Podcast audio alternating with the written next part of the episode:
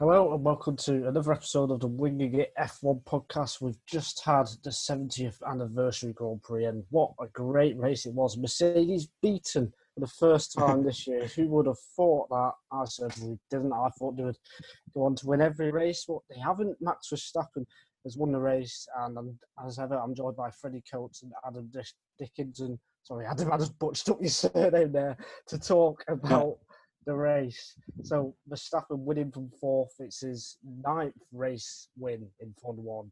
How impressive, Adam, do you think that drive was from, from him today? Um, well, firstly, it's all right. I've had my third name butchered into a lot worse things.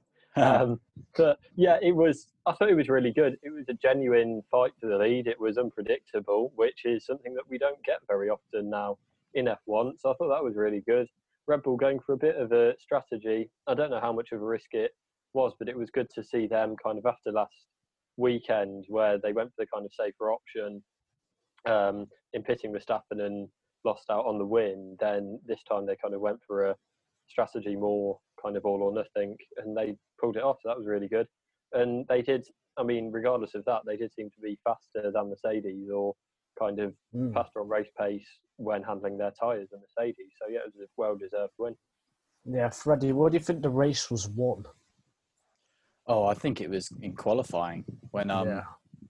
they had their head of strategy on the podium with Verstappen, and they this because he he was able to do a Q2 lap time on the hard tires, which is just something we wouldn't have thought of at all. Um, only this weekend will that probably ever happen, and he starts is able to start on the hard tires and crucially got the jump on Hulkenberg at the start as well, which I think was very important looking back. And then was able to just keep tabs with the Mercs in the early stages of the race. And when you have, I don't know what lap Albon pitted on, something like three or four for the hards, um, you just knew, yeah, these tyres are going to do well. There's a fight on here. Hmm. And were you both surprised with how how Verstappen's pace was in the first stint because he somehow extended the gap on 20 lap old tyres compared to the Mercs who were both on fresh tyres who just came out out of the pits. Yeah, well, he, he closed up to the Mercs at the start mm. um, and was kind of within a second of Hamilton and pushing him when they pit. So mm. yeah, I, I, was I was just surprised in general at the hard tie because all the conversation had been about the mediums. It'd been the softs versus the mediums coming in to the weekend in the race, and yeah, he just seemed to have the pace where where no one else did, and really no one else could replicate that lot of drivers went better on the hard tyres, but no one could replicate his pace over the grid. I think so. Yeah, really good. Uh, from him. Uh, the Verstappen has been on form all season. Really, he, he kind of deserves a win. I think if that's fair to, fair to say, Freddie. Yeah, he's um some of his performances have been pretty pretty top notch, and I think we would have probably seen a win much earlier if he hadn't had his failure in the first race of the year. I think, um, but some his performance you can just look at every race and there's a good moment from Verstappen. Starting on the front row in Austria, it's the way he defended from Bottas the week after, the way he went from seventh to what second or third at the start of the race in Hungary, and then just being the third best driver of the whole thing last year, last week, in Silverstone. I made the cardinal sin there that everyone's made all weekend, and this this this race just topped it off, basically for him. Brilliant, deserved it. Do, do you think either of you think that Mercedes could have won today with a different strategy, perhaps? Uh, I'm not sure what that strategy would be, but yeah, do you think it was possible for Hamilton or Bottas to, to win? I think it was possible for Bottas to win if um, hmm. when when he pitted with Verstappen for their um, final stop when they pitted on the same lap.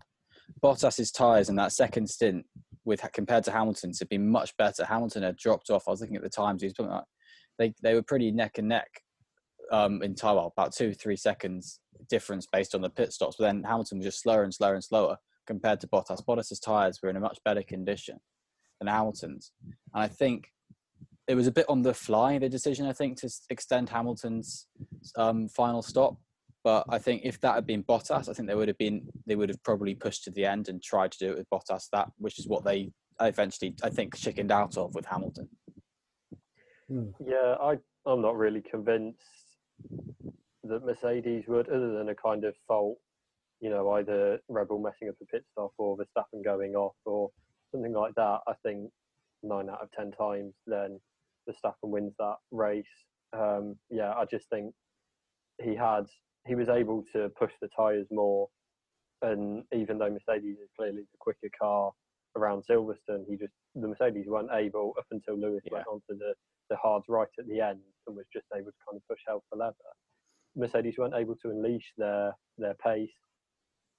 So yeah, yeah I I don't I, I don't think really Mercedes. I think Red Bull deserved the win and that they were in a better better position all the way through to take the win. Really, I think it would have been them messing up that would cost Verstappen the win. Mm. And we've seen before Mercedes have struggled in the heat, but that's been more so on the engine side. I think this is one of the first times we've seen them struggle with tyres. Do you think that's fair to say in the heat? Um, I think we've definitely seen seen it before a few times, but I can't remember where. They definitely kind of like the 2017-18 kind of time. They weren't amazing on their rear tires, and obviously it's a meme with Hamilton saying, "Bono, my tires are gone," and that's a meme for a reason, really. I think Mercedes have had a lot of um, historic tire issues, but you're right to say, yeah, it's the engine issues that normally compound it for them, and normally a race ending, they normally seem to control the tire issues a bit better than I think they did today. Hmm. Uh, maybe, it's mastered it. maybe it's mastered it in the past by the fact that um, normally Mercedes are in a fight. In the past few years, they've been in a fight with Ferrari and Red Bull in most races, whereas yeah. it was it became much more of a, a situation this weekend. I think with the fact that it was actually properly hampering their performance in comparison to a slower car. Yeah, and Bottas lost out to Hamilton again. He, they went on to different strategies with Hamilton extending the stint. Do you think Bottas will be disappointed? Do you think? Hmm, I'm, I'm trying to think. If Bottas had the strategy that Hamilton had, do you think Bottas would have finished ahead of Hamilton, or do you think it was Hamilton's yeah. tyre management that allowed him to get second, Adam? Yeah, I,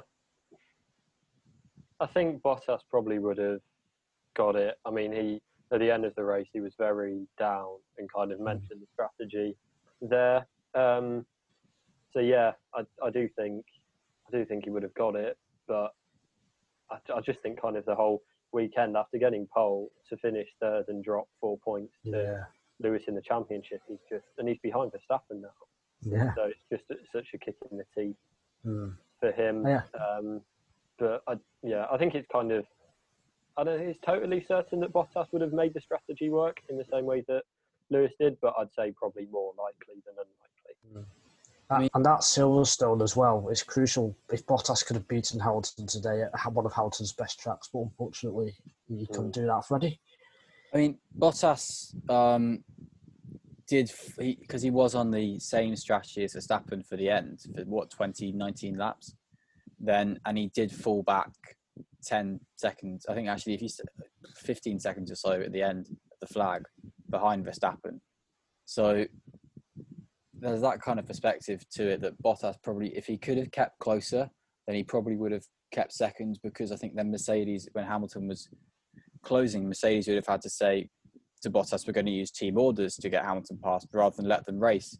Because because of Hamilton closing on so late, I think Mercedes were a bit like, well, we just got to we if he if he does get past, he's still not going to catch, and then we'd have to orchestrate some weird thing to get Bottas back past, and otherwise we look like favoritism. We just got to let them race to sort of save face and to keep Lewis hmm. in second. Kind of well, not not with that kind of ulterior motive, but it's just an easier way of doing it and not messing around with team orders to the end. I think. I think if, if, if he was closer, then um, he would have got second because he would have been protected by the team orders. That's the point yeah. I'm trying to make. Yeah, I think Mercedes lost a race in qualifying. Really, why they didn't qualify on the hard tyres when they have such an advantage? I think that I'm really not sure. And I also think they pitted quite early when they were both one two. I know Verstappen was right on them, but they ultimately had track position. So I, I think Mercedes got the strategy wrong today and on Saturday in qualifying. Do you think Mercedes could have possibly done a one stop because we saw Leclerc do a one stop. Ocon did as well. I think Raikkonen, we saw quite a few people, which surprised me really with the high time where a few drivers could make the one stop work. Um, Yeah, you go. yeah, I think this highway was just too high at the top, really. I think for the Mercs. I mean, f- Charles Leclerc did an excellent, excellent job to get Yeah. to where he did um, on the one stop, and I think, he, yeah, he just he just massaged that Ferrari right there to get to fourth. Well, running third, five or six laps from the flag. So I just think it seems to be that uh, just the Mercedes is just hard on its tires, and that's it. Okay. All we can Yeah. really say, I think. Yeah. Now let's talk about Leclerc then. Fourth with an amazing drive once again after he finished on the podium last week. Backed it up with a superb drive once again, and he outqualified Vettel as well. Adam, how impressive was Leclerc this weekend? Yeah, he's. I think he kind of got glossed over a bit, especially in the lead up, because obviously Hulkenberg, you know, there was that story, and also Renault looked like they could be, you know, in contention maybe for a podium or for that best of the rest spot.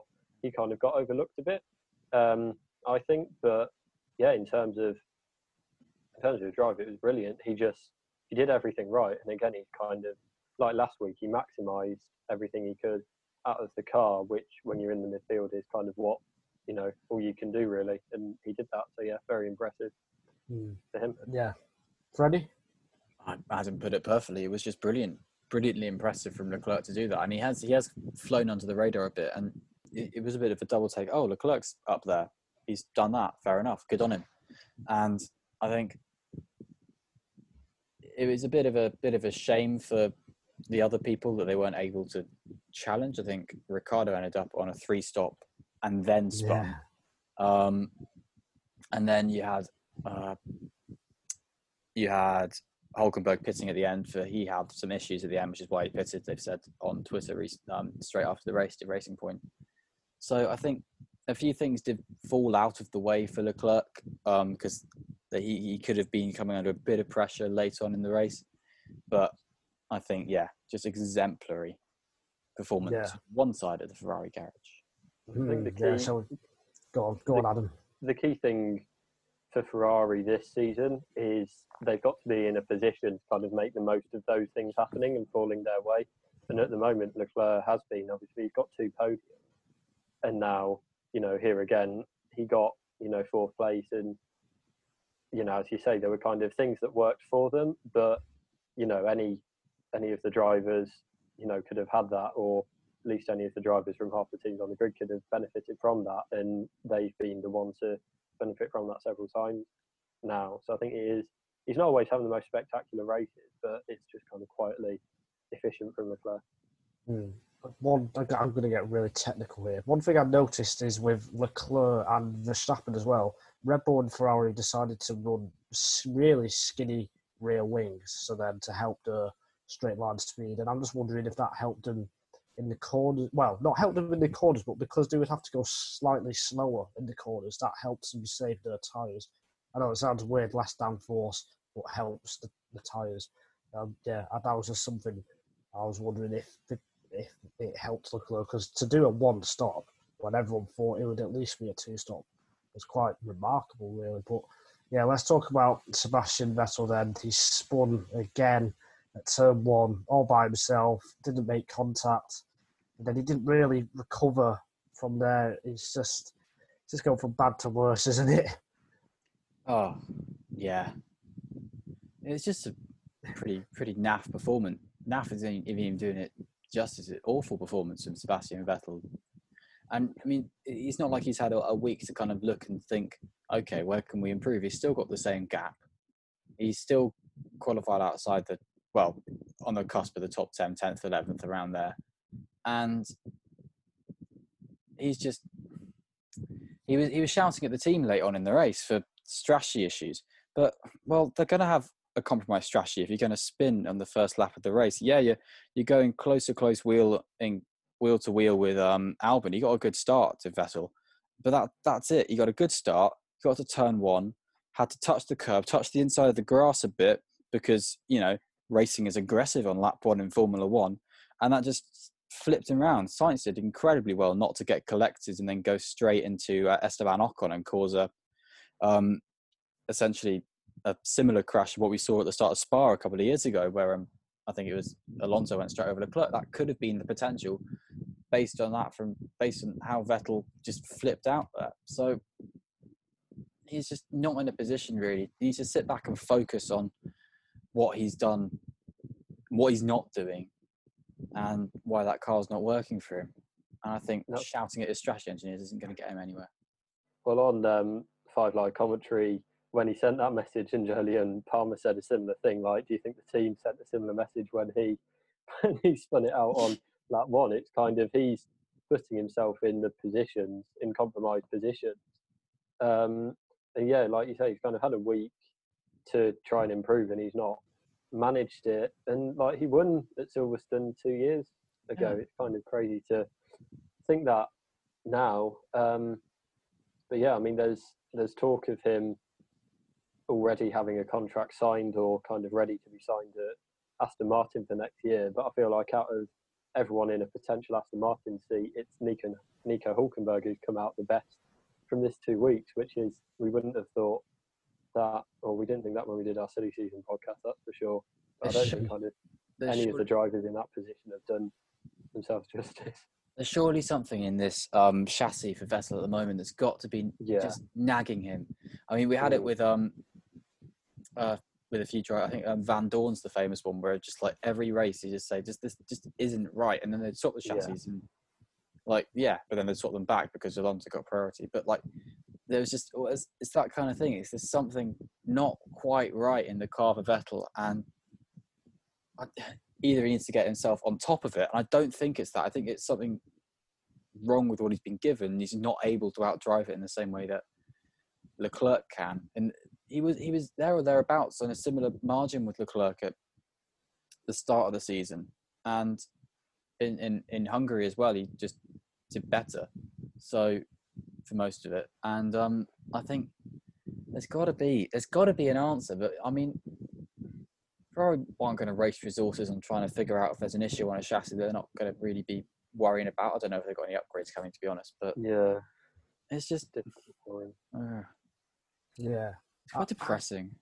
it is. It is, and I, I agree with you both on on what you said. It feels a bit like 2014 Yeah. Ferrari. You had Alonso and Raikkonen. And Alonso was doing outstanding, doing what Leclerc's doing now, and then you had Raikkonen who was just underperforming, not really doing too much, not getting the results, not being able to handle the car like Alonso did. And it was, I think, we're seeing the same now with Leclerc and Vettel. Vettel was in that Raikkonen and position, which is kind of weird considering they were teammates for quite a few years. I wonder what a different driver could have done in 2017 and 2018. But let's not talk about that. Uh, Can I We- just do we see- one more? Can I just add one more thing on Ferrari quickly? yeah, go on. Is that they've kind of this seems to be a season that they've designed the car for Leclerc rather than Do you think so? It kind of feels like that. He's a lot happier with a bit of the looser, or he well he seemed I don't know, but they've if they've done if they've kind of done a car that suits Leclerc and he's doing so well in it, even with a rubbish engine on the scale of, it does bode well if they can get their engine sorted out. Then he's kind of more comfortable in the car and getting these results even now. Kind of does bode well for the future. You know, if they can get their engine right, because you know he could be even better than than he was last season. He's adaptable as Leclerc. He's a very adaptable driver. When he came into Formula One, he was in his first few races. He was quite disappointing from the way he'd been hyped through his Formula Two season, which he won as a rookie, um, off the bat of being a GP3 champion. And he came in and he was just sort of level with Marcus Ericsson, not really doing so well. I think Ericsson was doing a bit better. I don't know if Ericsson got points and he didn't. I'm not sure on that. Um, at the start of the season, and then he got to Baku, and he just said, "I just was thinking, I just changed the way I drove." And he finished sixth or something in that race. And then he just went on, and by the end of he helped develop that Al- Alfa Romeo Sauber in in his first year, and by the end of the season, it was a very very good car, and he's an adaptable, clever driver as Leclerc. And I think there's a good good cause to say maybe he's just adapted to this car better than Mm. an unmotivated Sebastian Vettel has. Hmm. Do, do we? Do either of us, or either of you, think that Vettel can improve this season, or is it going to be like this Oh, all year? I mean, it's Oh, he's difficult got to he's got to have better results. It's kind of difficult to see how. Like, if the car, if he hates the car, then as Freddie said, they're not going to kind of put too much investment into changing it. It's kind of difficult. He will get better results like he did at Hungary, but I kind of think, in terms of his general performance level in the car, I don't. I'm kind of not too optimistic for it. Yeah. How much would it cost to buy him out? so uh, we might go slightly off topic here. So if he's doing so bad, why is he still going to be on the grid next year, or likely, almost certainly? Legacy. He's he's won over ten years of Formula One. Um, 2008, his first win. Then a regulation change, carried on winning. Then a regulation change, carried on winning. Then a aero regulation change, has still won races. He's proved himself across different eras of Formula One, Bridgestone, Pirelli, etc. All of that jazz. So, yeah, you just got if you got if you got confidence that you can work the driver of Sebastian Vettel, which Ferrari were able to do for a bit, the Red Bulls certainly were able to do, then you can get a, a four-time world champion in your seat. And I think for the for the majority of options, that's kind of definitely one to really really consider. I think I'd answer. Oh, sorry. Um, I think I'd answer that question by saying Raikkonen's still on the grid, and he's a one-time world champion and hasn't formed anywhere near the consistency that Vettel has throughout his career. So yeah, I do. You know, he's. It's difficult to kind of, mm, kind of get a true marker of his performances this season with a card that he hates, but I think he's still, he's still worth the team. You know, taking a punt on because of you know he's got a high ceiling, especially for a kind of mid top of the midfield team, it does feel like he's got you know a high ceiling or high enough to take a punt on. So yeah, I'd say that. And Racing Point as a team, going back to Force India and Jordan days, they they've they've been very good at getting performance from drivers. Um, they just they're good at managing and good at having an environment for the drivers to work. People like um, Damon Hill. Hulkenberg, Damon, Damon Hill won a race with them. Ralf Schumacher started his career pretty much with them. Um, Fisichella is one that always stands out to me, and uh, Sutil, De Yeah, Resta, people like that. Perez, yeah. Perez, completely. Yeah, he's given so much to that team for and, and has got so much out of that team for a reason. Coming out of McLaren, where he had Yeah. a poor, disappointing season at McLaren. Yeah, so he's able. There's a they're a team that are able to work well with a driver, and if they can, if they've if they can carry that through, and use you know mentor Sebastian Vettel, calm him down, bring him back to earth, make him enjoy Formula One again, then you could unlock a lot of performance for what is now going to be a works outfit in from 2021. It, Mm, yeah, it, it just feels like a kind of risk reward. You know, you've not got you've got a lot of potential reward, and for kind of the other drivers out there that could be kind of in a seat, then you've got some in F two, most notably the Ferrari juniors, um, and then you've got Hulkenberg around, who's you know seems to has done his stock a lot of good this weekend, and outside that you've got what Grosjean potentially, who might not be to see. You know, there's kind of not many drivers out there who seem to have such a kind of high potential reward if you can get it right, and that means the risk of getting him is kind of lower than it could be. Yeah, and you Mm. may as well afford a a driver who's definitely got a high ceiling rather than one that you know might be good and you might need to then get rid of and spend money to bring in a new driver, and that seems to have been like the the, the Alfa Romeo Sauber kind of thing. I think Mm. Yeah. cycling through and Williams as well, cycling through drivers who want to go somewhere else, and kind of just not quite keeping the consistency you need over the few years, and that that negatively affects the team. If you bring a driver in who already has that experience, that will obviously help in bedding them into the team and then bringing the team forward much more than you're bringing a driver in to Formula One. And the the cost cap, the driver salaries aren't part of that. So for, from 2022 onwards, um, for kind of teams with bigger budgets than what the cost cap would be, then it doesn't matter so much um, having to pay your driver a lot because you're limited. It's not like you could spend that money on developing your car because you know it's, it's limited to that. But because of everything we've said, they should hire Sergio Perez. yeah, and replacing Sergio Perez at the weekend, as he did last weekend, was Nico Hulkenberg. He qualified a remarkable third. He also started the race and he finished, well, he would have finished fifth if it wasn't for a vibration with six or seven laps to go. He had to come in and make a pit stop. He ended up finishing seventh. How impressive!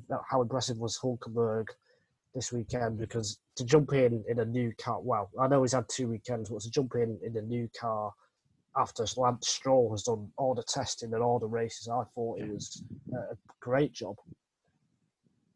Yeah, um, I'd say kind of, especially in the race, it's kind of on the one hand, obviously qualifying was better objectively in that he came third, um, and that was with that was with a week. You know, it's still a brilliant result, but kind of that he'd had a week in the car. The race was his first time that he'd done a race distance in the car because he couldn't race last week. So kind of to be on for fifth in you know kind of untested waters for him um, is probably as impressive, really. I mean, both, and he was strong through practice as well. It kind of wasn't a one-off. Yeah. I think he was second in Q2. Um, so yeah, he kind of did well consistently all weekends. He could be back um, next weekend as well.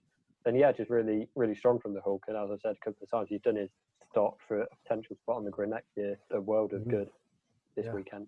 Freddie. I mean, Adams put it perfectly. He's just he's driven. He's done exactly what he needed to do. He's super subbed it perfectly. He's, he didn't know he was going to drive into what Thursday night, Friday morning this week as well. So he's come in and got the job done, got the maximum pretty much out of that racing point. I don't think Perez would have got a higher grid position. Um, and I, I, think based on the pace we've seen, uh, I don't think Perez would have got any closer to the Mercedes ultimate lap time there. So that's just he's done exactly what he needs to do. He's improved on last week, and that was saying something. So the fact that he's come in and for the majority of the race he's run fourth until just a completely unexpected one stop from Ferrari, because of without that he would have been and without that late vibration he would have been picking up fourth place, which would have I think would have been racing points equal best position of the year. I don't yeah. remember where Stroll, Stroll finished. Stroll in Hungary. Yeah. yeah so yeah, and he that's just brilliant. Well done. Just well done. I mean, he hasn't done a race start for eight or nine months. he didn't get a best start, but he he was okay. He lost out to uh, Verstappen in the Red Bull. He hasn't driven on these tires. He, you know, he hasn't. He's race rust, rusty as well. It's just, yeah, I find it quite incredible, really, to just jump in the car and to basically he, he beat Stroll this weekend. I know the the result doesn't show that, but for me, he beat Stroll. So yeah, he yeah, did. Yeah. Uh, do you think Stroll will be? Do you think that's a, that will hit his confidence? Because after a, a reasonably good start to the season, to get beaten by a driver who's just jumped into the car isn't isn't great for him, isn't it? Yeah, I mean, I I thought this week, uh, sorry, this season, once we knew the racing point was so strong, then I kind of thought there's a lot of talk about Perez and how he do, but I actually thought it'd be more interesting following Stroll because he was a bit more of an improving quantity. And so far, he's kind of not hitting the heights. He did well in Hungary, um, but he kind of didn't feel like he's maximising the car in the same way that other drivers around him are. Um, and yeah, it kind of, I don't know, I don't know about confidence. He does seem quite a confident chap, yeah. Anyway. But um, it's kind of it. It's not great. For it sounds obvious. It's not kind of great for him, and I think it's kind of more the the people around him and his his stock. You know, for next mm. for a seat next season will probably be hurt more than his confidence. I'd say. Yeah, Freddie. It's not like he performed badly, really. He did the job in the race. He didn't attack his teammate, and he settled to fifth in behind his teammate, and then finished fifth. So he did what he needed to do, did Stroll, and I think that will actually speak wonders to the team. That Stroll could have come in and just kind of thought, hang on a second, and get flustered by the fact that this guy's come in and has done better than him in this race weekend, and the fact that he had a poor weekend last week and finishing nearly out of the points.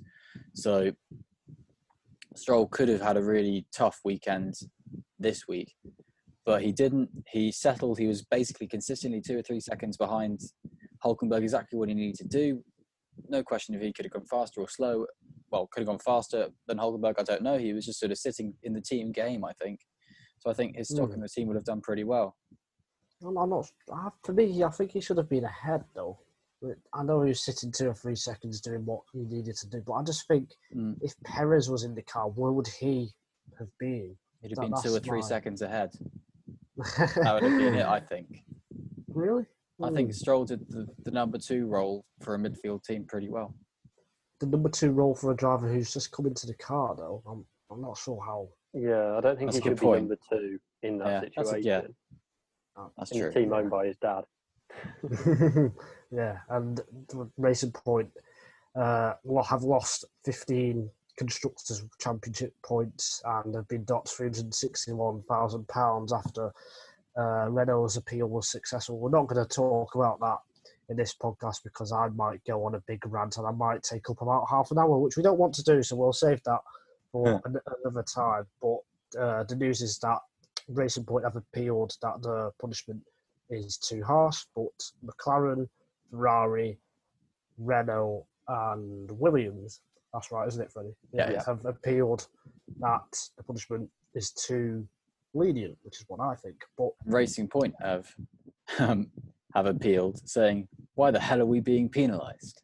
yeah, and Lawrence Stroll uh, put out a video today bit of him. We did an auto cue, which basically said we are innocent, etc. But yeah, we'll talk about that another time because it's going to run on, and yeah, it, I just find it a mad situation, really. It was a great little video, though.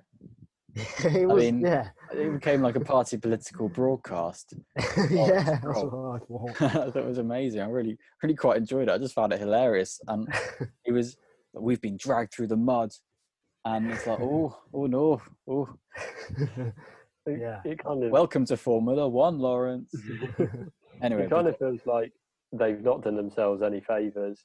Yeah, Like Mm. the handling of the Perez case, which kind of didn't just seem to be, didn't seem to be in the spirit of what F1 is trying to Exactly, achieve.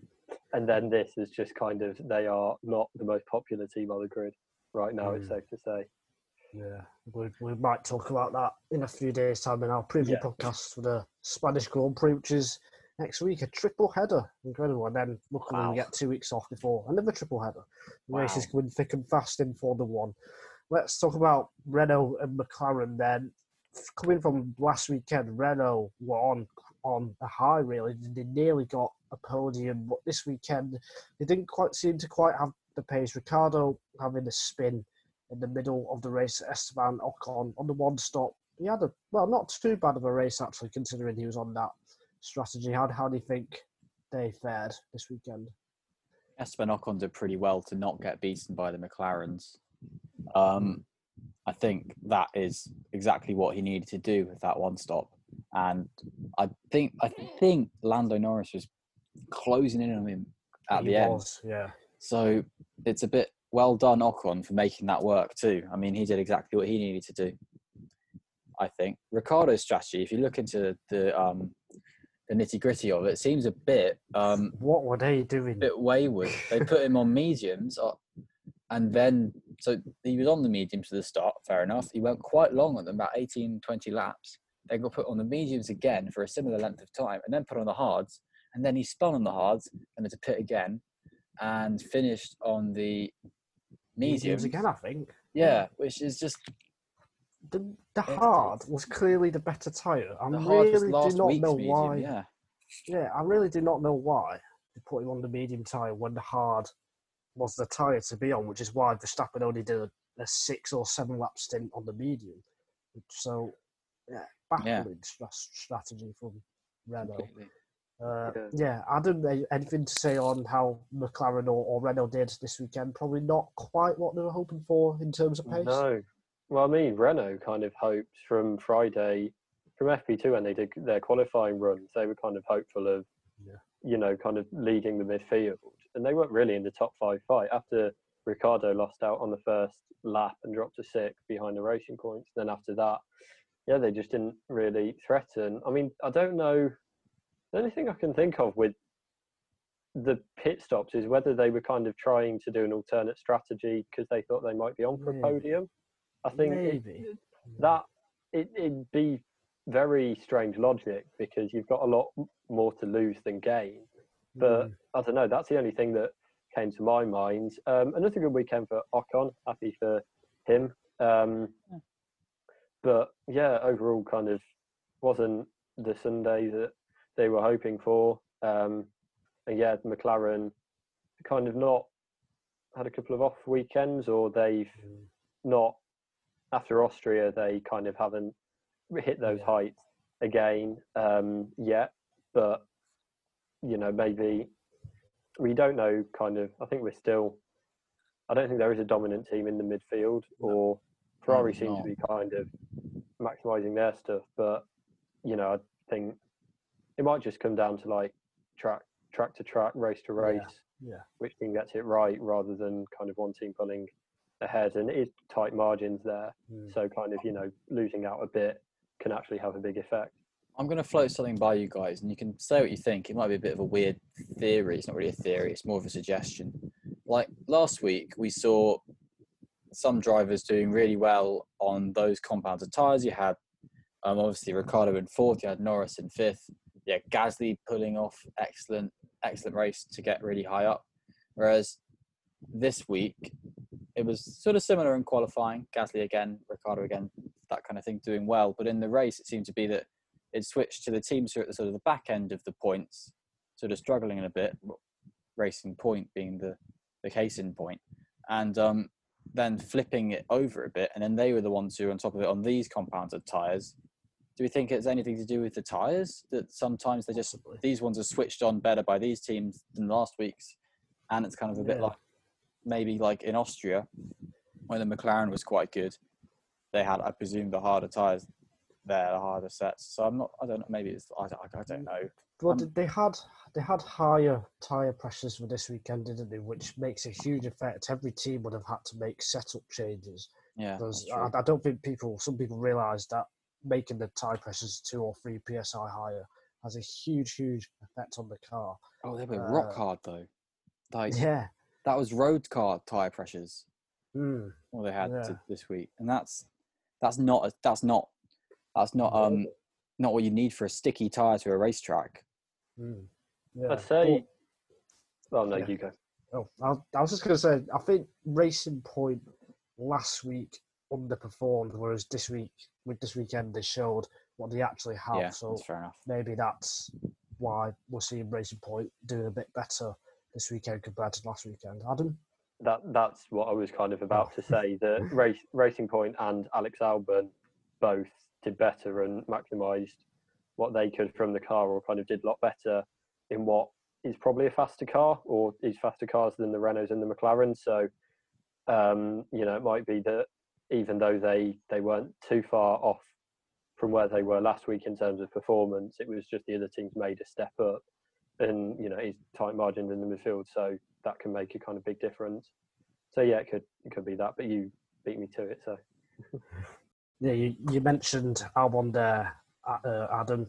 Was he? Was it a good weekend for him? Uh, do you think, guys? Because he didn't. He was off the pace in qualifying, but then in the race, he had some great moves. I thought.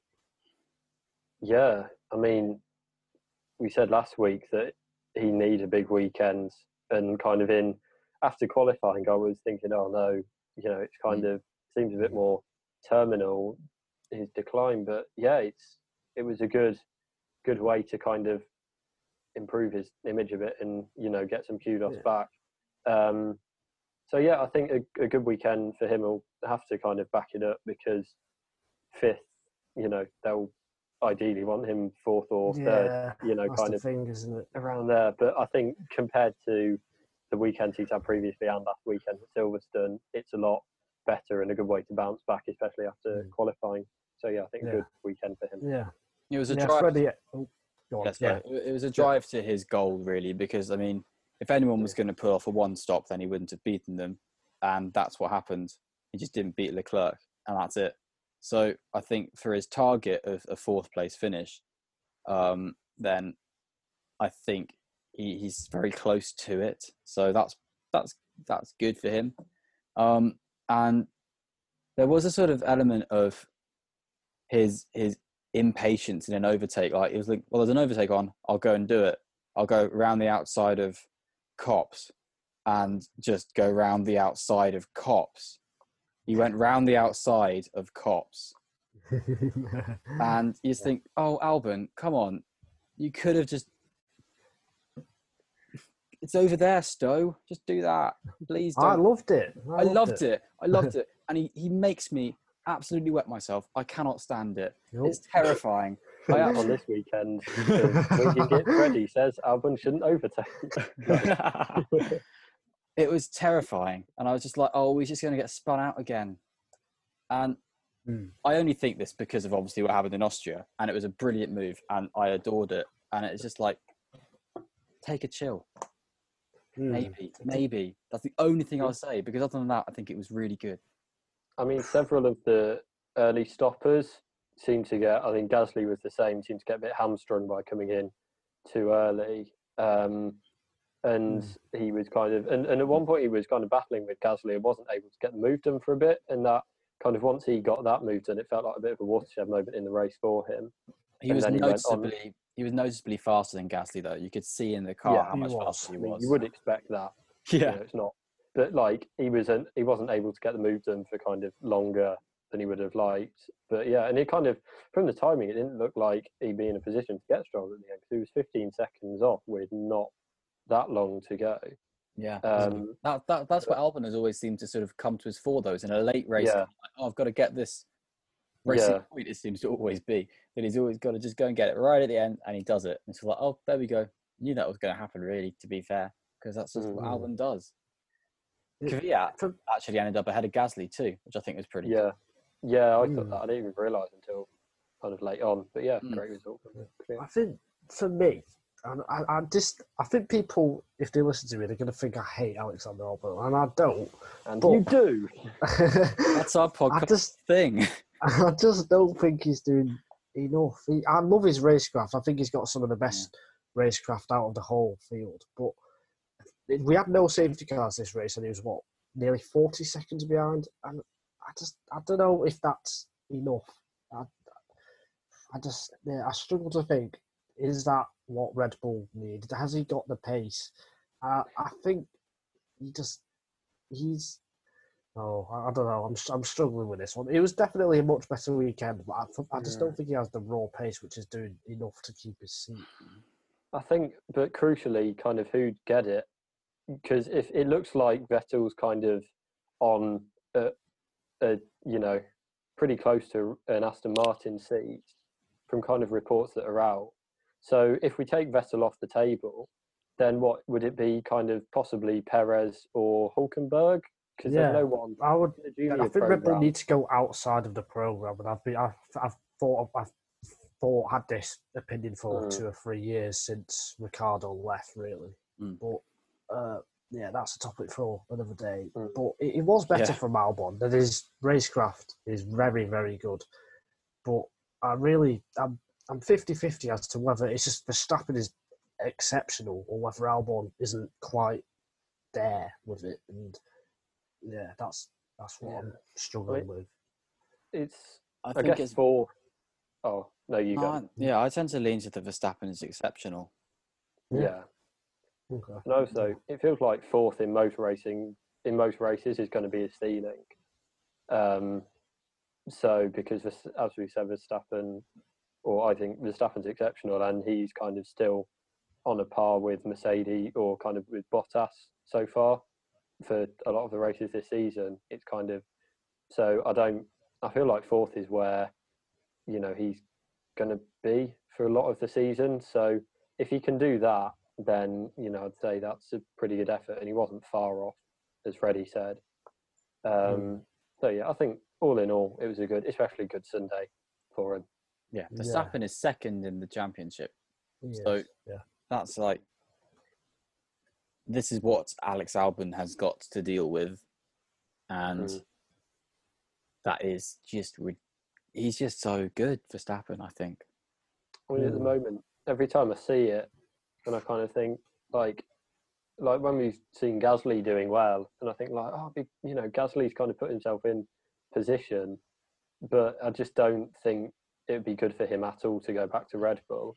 I think So- of we've, we got yeah.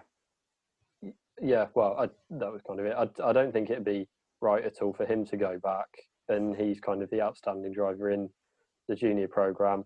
And then outside of that, I mean, you both said Vettel to Red Bull in our kind of silly season Yeah. prediction. yeah. I think we're both wrong. Um, but I just outside of that, it kind of doesn't seem to be that many good quality options. I don't know. That's how it seems to me, anyway. But yeah, we'll see. Yeah. I, I, I don't know. I think maybe it's because I'm thinking how well Ricciardo did against Max. Maybe that's what's making me think like this. And also Bottas with, with Hamilton. Bottas is Yeah, he, doing the perfect job. You know, and Mm. in, in today the race winning car for Albon to be fifth, if that was Bottas, you know, race winning car, no, the Mercedes is still dominant Mm. really this year. But you know, if Bottas finished fifth and Hamilton finished first, people will be, you know, having the right go at him. So I, I- that's where I'm struggling really, and I feel the bar for Albon is so low. Like it, it's almost too low, and we're like, oh right, it's doing great. I feel like your bar Is he for him is really high. I, I, I'm like, oh yeah, if he finishes fourth, that's fine. But I think for you, you've got yeah, I think you've set a higher bar for him maybe, there. maybe, maybe. I mean, but to be fair, he's finished in his kind of sort of target um, once, and that was in the Styrian Grand Prix when he finished fourth, but he was still about to be beaten by Perez. Yeah, Hmm. So that's not not good.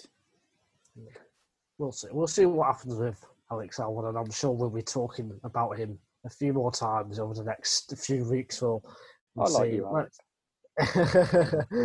yeah, He's a lovely Uh, chap. He's a really lovely chap. he and is. he's been brilliant in everything, and we we all want him to do well. And we all, Nigel says that is racecraft one of the best on the grid, and it absolutely is. And when he's going well, he's going so well, and there's just something there that's just he's just holding him back. What can he unlock? Hopefully, he can. He's a young driver. He was promoted to Red Bull too early, and hopefully, Yeah, that, un- that's another thing. yeah. yeah. hopefully he can just unlock what he needs to to put himself up there with the big boys like he did towards sort of brazil and mexico in 2019 he kind of put himself Yeah. there so hopefully he can do that Yeah. Come on, Alex. We, you can do this. For me, so I don't have to be negative about you every weekend. But no. Uh, let's talk about the, some of the other drivers then. Alpha Tauri got a point with Danny Kvyat.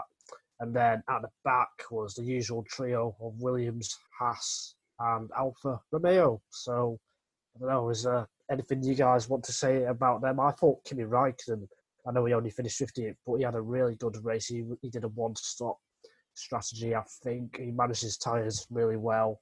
He, he, he, would, he raced well with his rivals around him. So, yeah, even though we're saying Raikkonen shouldn't be on the grid, I thought he was he had a great race for, for Alpha, and, and he does go well around Silverstone in the what 28, 9, 19 years or something he's been racing in F1. So yeah, I thought he had a great race today, Raikkonen. Is there anyone else that you thought stood out or, or had a bad race? I think on Raikkonen, it feels like a bit of a shame that his good race is still 15th. Like, Yeah. Yeah. it kind of, I wish, No one notices. yeah, I, w- I wish that, you know, if he makes the kind of one stop strategy work, it would have been, you know, getting a point in 10th or kind of, you know, 11th, 10th, 9th, that kind of window, kind of in a slower car on a faster strategy. You want that to be the case. So, kind of, yeah, I think that's a bit of a shame that that's kind of the position that we're at and he's at. So yeah, that's kind of hmm. what I'd say on him.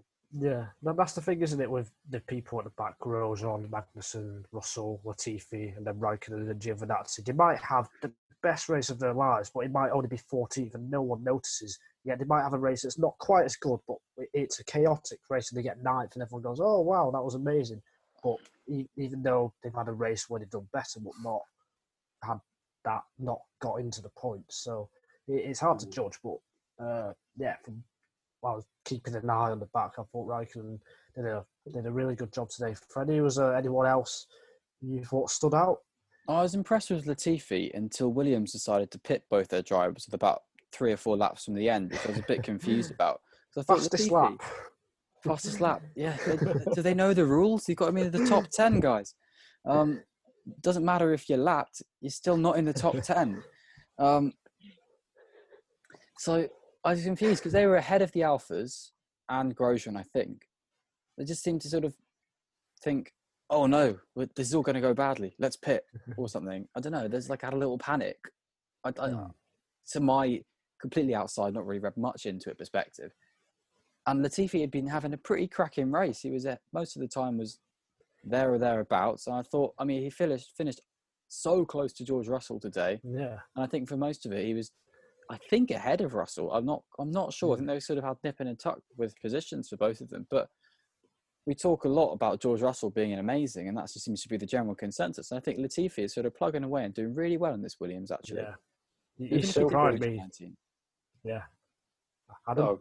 Oh, um, yeah, it's just it feels like it, it feels like it's becoming the norm for Russell to be in Q2, but it feels like there is still a big difference between the Williams qualifying and race pace. Yeah. So I don't know. I think they could be the slowest car on race pace in the. I think Alpha have got the slowest car in qualifying, but Williams have got the slowest car in the race. Yeah, it has to I'd, be I'd somewhere in the middle. I think that's what it is at the moment. Mm. Well, Grosjean had very good qualifying. He did. Yeah, I thought that, and I mean credit to Alpha just to go back for a second to for yeah. running a bit of a different strategy. I think that's kind of good to see because that's the only way teams at the back are going to pick up um, mm. points. Nigel, what were you going to say before?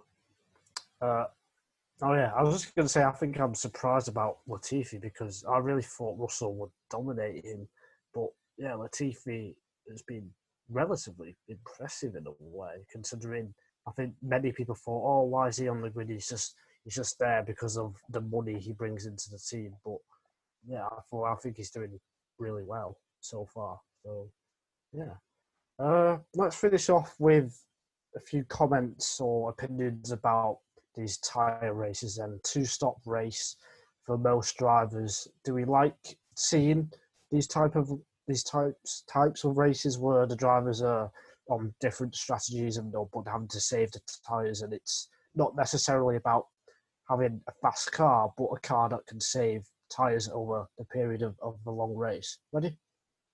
Yes, I like. Yes. Yeah, Adam. Um, yeah, I mean, it's definitely better than not having a.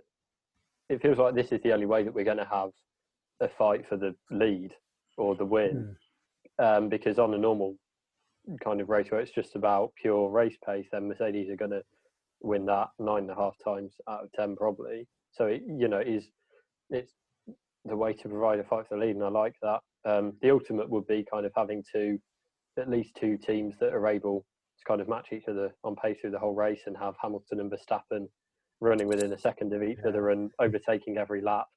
Um, but yeah, it's yeah, it, it's good and it was enjoyable and unpredictable, which is mm.